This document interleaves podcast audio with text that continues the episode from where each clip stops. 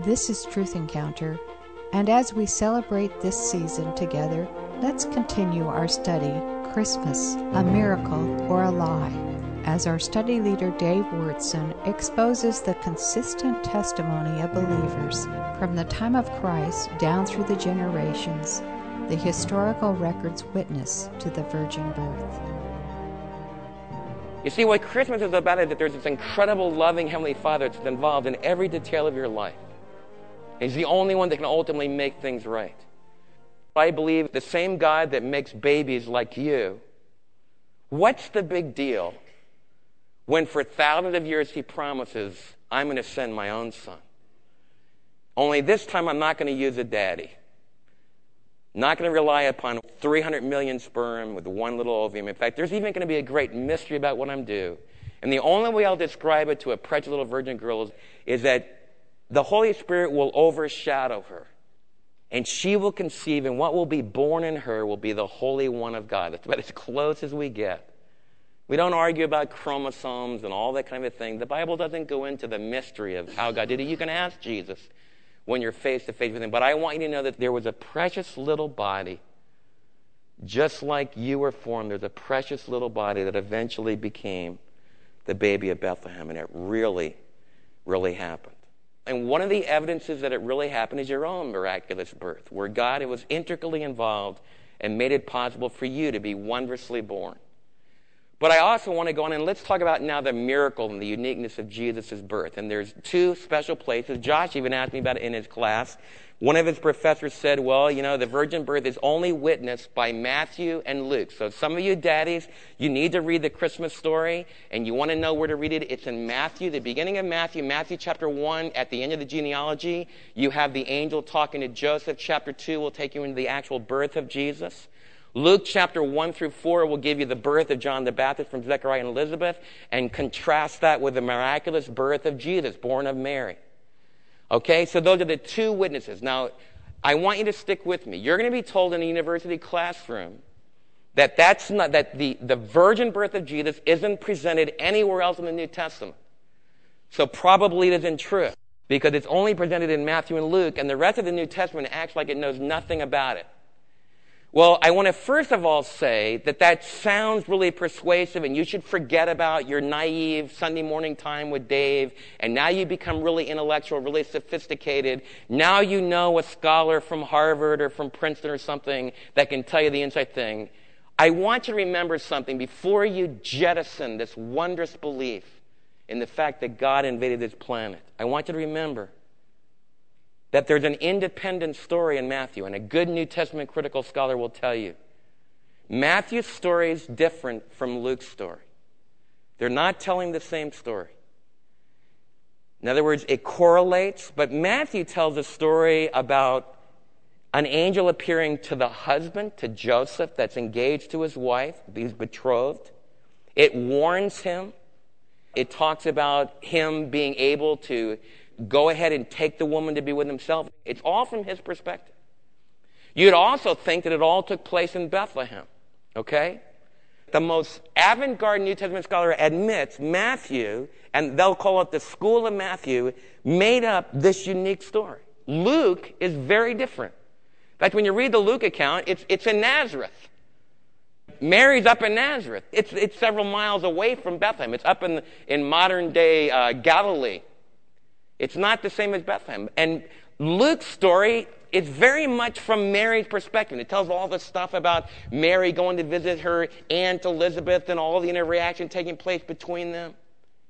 So it's a very different story. So here's what you need to sum it. They're telling you, how could it be because only two New Testament sources say it's the truth? What you have to understand is, okay, if they made it up, this is what you believe. They just made it up. Matthew he makes up the story of the virgin birth, but he tells it as if it all takes place in Bethlehem, all from Joseph's perspective. Luke, independent from Matthew, makes up the same fundamental story, this incredible cock and bull, miraculous myth that a virgin girl could have a baby without having a, a daddy involved. And tells the story from a totally different perspective, from Mary's perspective and from Nazareth's perspective. In fact, you can get the stories to work together, but you have to work at it. And it's also obvious if we were in a courtroom, we would say, we got two witnesses that are looking at the same event, but they're telling it from their very unique eyewitness perspective. So if you don't believe in the virgin birth, don't reject it just because it's only told in Matthew and Luke. Remember, you have two very unique, very distinct, and yet I believe complementary witnesses that are both telling you an incredible story. And they evidently came up with this story about the virgin birth. And what I would hold, it makes a lot more sense that it happened. And that Mary talked to Dr. Luke, the associate of Paul, and, and some of the associates of Mary, and, and knew about the early development. Talked to Luke when Paul was in prison in Caesarea, and they interacted with him, and he probably interacted with some of the early Jerusalem believers that knew about this, and he told it from his carefully researched perspective. It's what he tells me in Luke chapter 1. Matthew was from a little bit different area, and so he collected a little bit different testimony. So he tells it from his perspective, but they're both giving me witness that there was this incredible, wondrous conviction way back in the first century that Jesus was born of the Virgin Mary. And, the, and there were men and women like you that believed that it really, really happened. But I also want, I also want you to understand that it's not true that there's nothing else in the New Testament that gives us witness to the virgin birth. In fact, interesting, interesting enough, the idea of Jesus being born in a virgin precipitated a very strong attack against Jesus. In fact, I was raised with a bunch of Jewish kids, and it's not so powerful for you guys, but being raised with a lot of my friends being Jewish, my Jewish friends knew that in Jewish history, one of the strongest attacks against Jesus was that he was illegitimate. Now, why was the charge brought against Jesus that he was an illegitimate son? To be really strong, they called him a bastard because it was very deep in the traditions about Jesus and the, and the stories told about Jesus that Joseph somehow wasn't his dad. Dave, how do you know that? Turn in the book of Mark. Mark starts out the story of Jesus with the story of John the Baptist. But it's not true. Turn to Mark chapter 6, verse 3. It's not true that there's no insinuation in the book of Mark that maybe Jesus' birth wasn't exactly a normal birth, a miraculous, powerful birth like ours, but different than ours. Look at Mark chapter 6, verse 3. Jesus is in his hometown. It's the place where they would know about his upbringing and stuff. And they're rejecting Jesus because he's a hometown boy. It often happens in my own ministry, when I go back home, they don't, they don't like to listen to me too well a lot of times because what could this little boy that grew up in our midst, how could he ever know anything? You'll all face that. It's why as a man, sometimes you have to kind of get away from your, the place where you were raised. In Mark chapter 6, it says this. It says, where did this man, this is Jesus' hometown, older adults talking, where did this man get these things? What's this wisdom that's been given to him? How does he do these miracles? What they're saying is, what's going on here? This is, this is Jesus. Now notice what they say. Isn't this the carpenter? I love it. Now Matthew says, and it's delicate, because Matthew doesn't quite come out and say, this is the carpenter's son.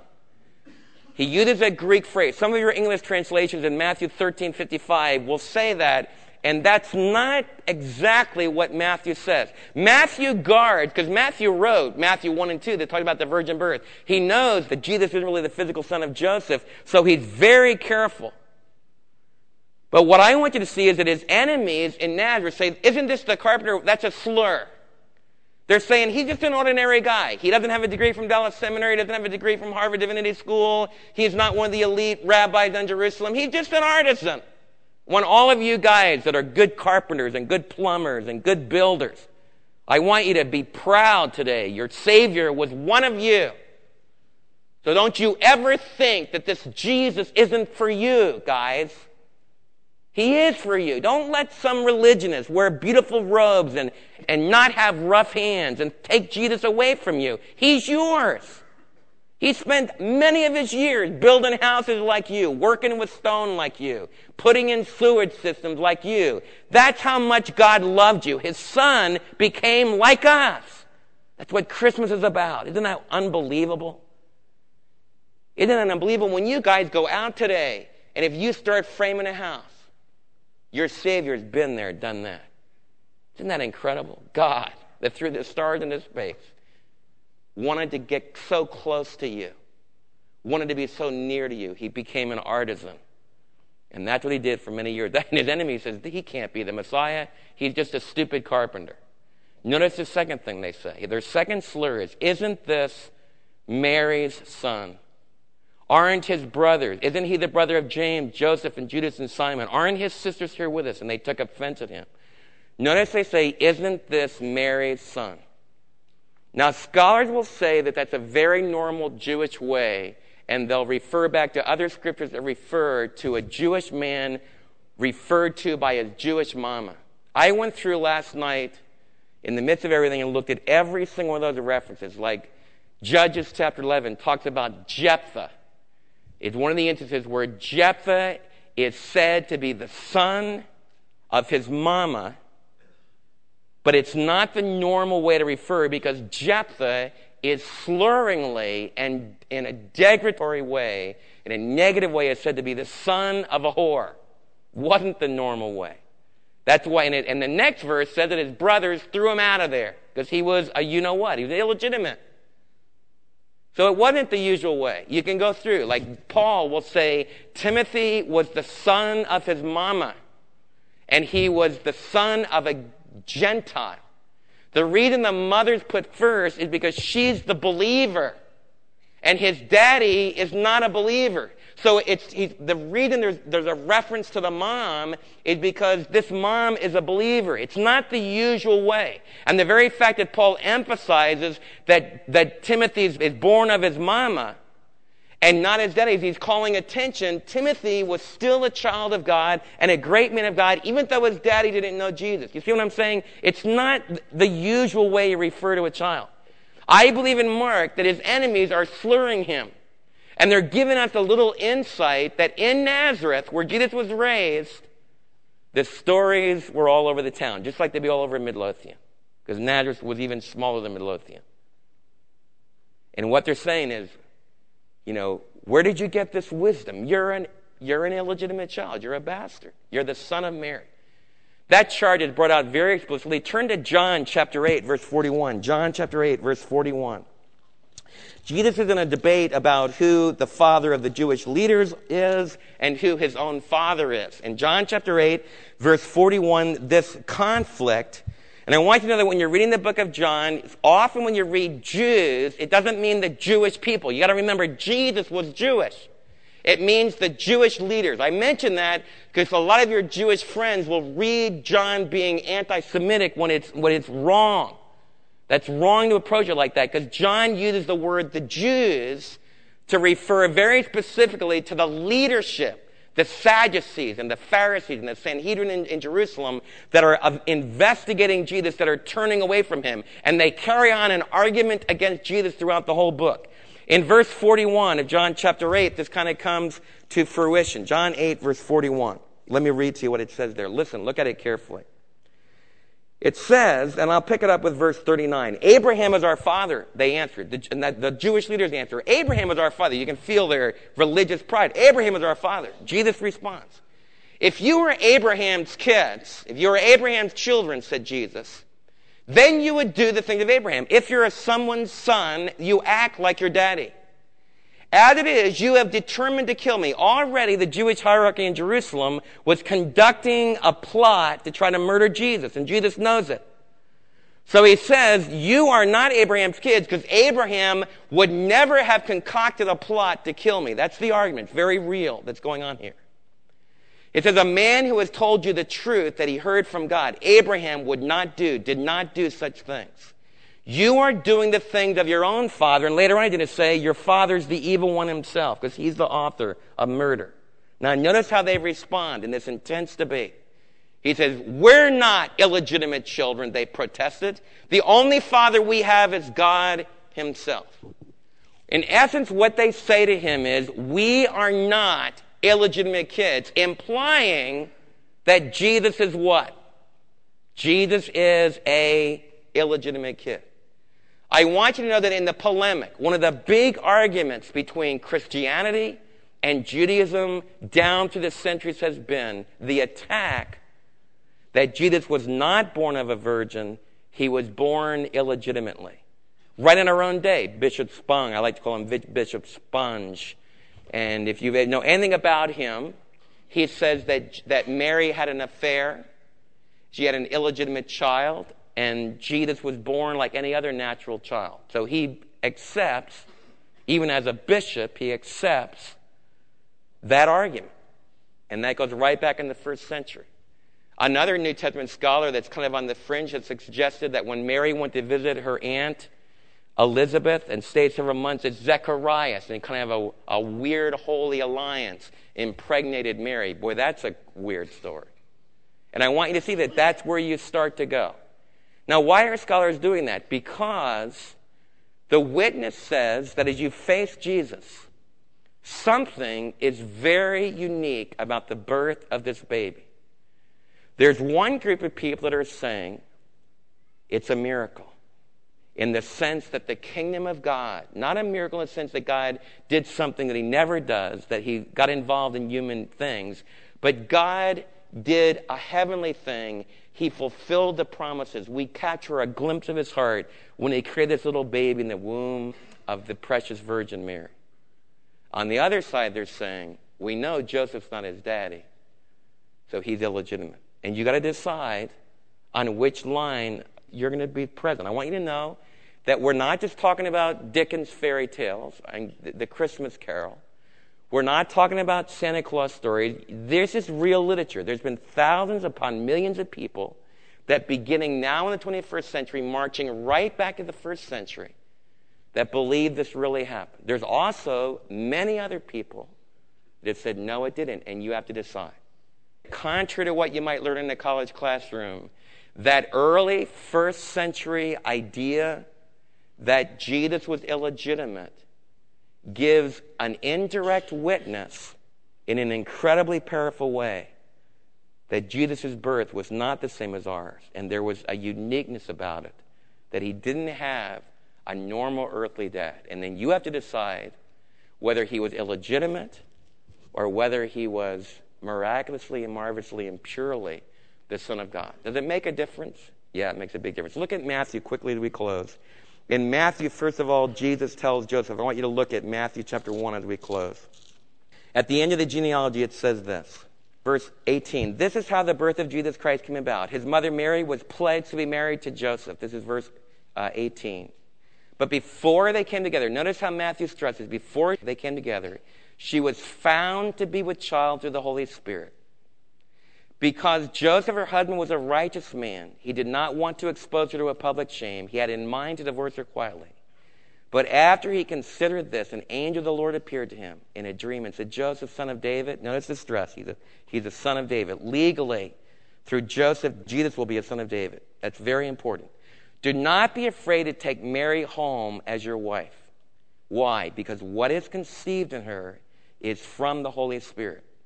The same Holy Spirit that gave birth to Jesus is the Holy Spirit that we prayed would bring healing. He's the Holy Spirit that lives in your life. I want you to see yourself connected with all this, okay? I want you to realize that the Holy Spirit's come to live in your life. Just like He powerfully worked in the Virgin Mary's life, He'll powerfully work in your life. That's the message of the New Testament. Okay? So the Holy Spirit is the one that's responsible for this. Now, notice what it says in verse 21. She will give birth to a son. We, we asked uh, Matt in his exam, what's the significance of the virgin birth? And this is one of those things that often men don't think about. And I want you to think about. And your answer needs to be this. Here's one of the big answers. Number one, it proves that the Holy Spirit is powerfully active and that we don't have this divide between the spiritual and the physical. Second of all, and this is the most important thing, the virgin birth is important because she will give birth to a son, and you are to give him the name Jesus because he will save his people from their sins. You see, Dave, what's important about that? Jesus needs to be human like us.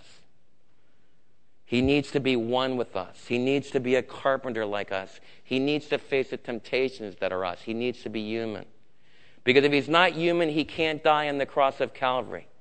If he's just a phantom, if he's just some weird ghost that had just the semblance of a physical form, which, by the way, was one of the errors that people believed about Jesus in the second century, if that's true, then he can't save you from his sins. Jesus had to be fully a human being. So he received a human nature from Mary, his mom. He was like you, born just like you. But he also had to be divine because he has to bear the sins of the entire world. He has to be sinless. He has to be tempted, yet without sin. He has to be able to go into the grave. And you don't need someone dying right now. But I got news for you. If you don't think death is a bad enemy, you go look at Dad this afternoon. He's down less than 100 pounds, probably. A man that I, have lifted weights with, I've ridden horses with, one of the most vital men I've ever seen. His body is just going to be gone. Death is a, is a terrible curse. And you know what? Dave Wyrtzen's dying.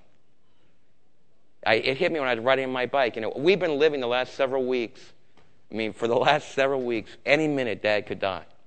And it hit me that I was riding my bike. You know, I said, This is weird, Lord. We're just totally living. Dad could die at any minute. And the Lord said, So could you.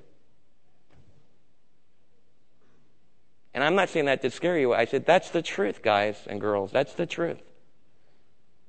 Dad's not really a lot different than us. He's probably closer. But you know, objectively, I could be gone before him. And that's scary. And you know what? No scientist, no PhD can help you. But this precious little baby that was born in Mary's womb, he will be named Jesus because he will save you from your sins. Amen. I am so thankful. It says to Mary, it says, You will call his name Jesus, Emmanuel, because the child born in you will be the Holy One of Israel, and he will be the ruler of the nations. We worship Jesus because he's going to save us from our sins. We worship Jesus because eventually he's going to be the great king that comes. And he's my hope for the world. Are you discouraged about Iraq? Are you discouraged about the world situation? Are you discouraged about where history's going? I'm not. It's a mess.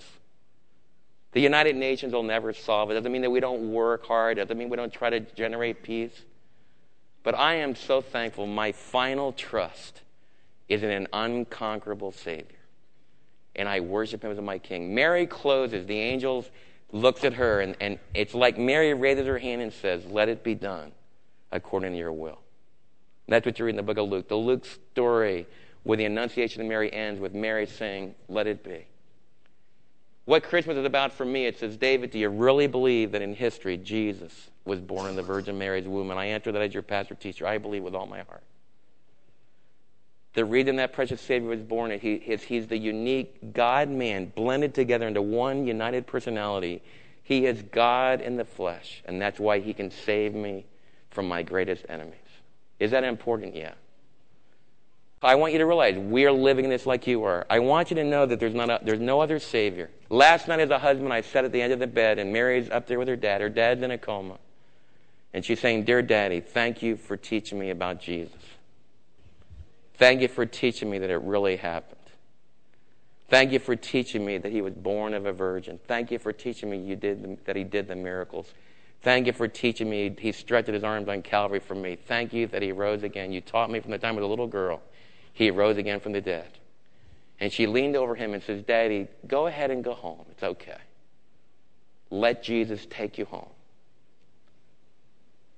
And, brothers and sisters, that's my real life. That's where I'm really living today. And you show me another Savior that a daughter can lean over her daddy and say, in the face of the greatest enemy of death, and say, Daddy, our Savior's strong, and He can win.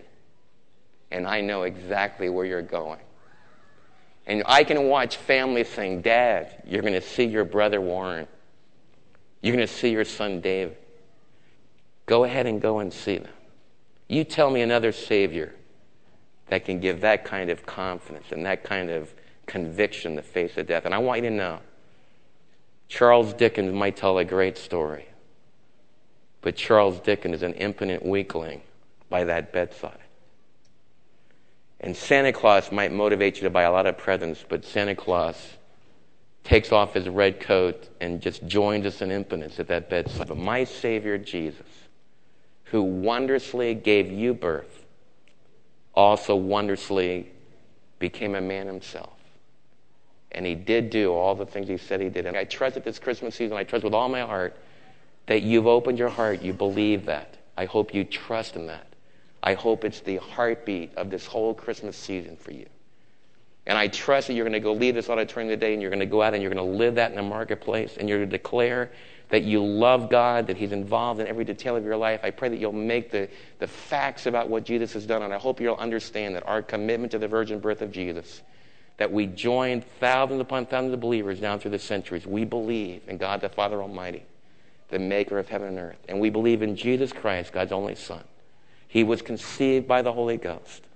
He was born of the Virgin Mary. He suffered under Pontius Pilate, was crucified, dead, and buried. He rose again the third day. And from thence he shall come. He ascended into heaven, and from thence he shall come to judge the living and the dead. And I join, and that's still my faith today. And I want you to know that in a very weird time, a tough time in our life, it's true.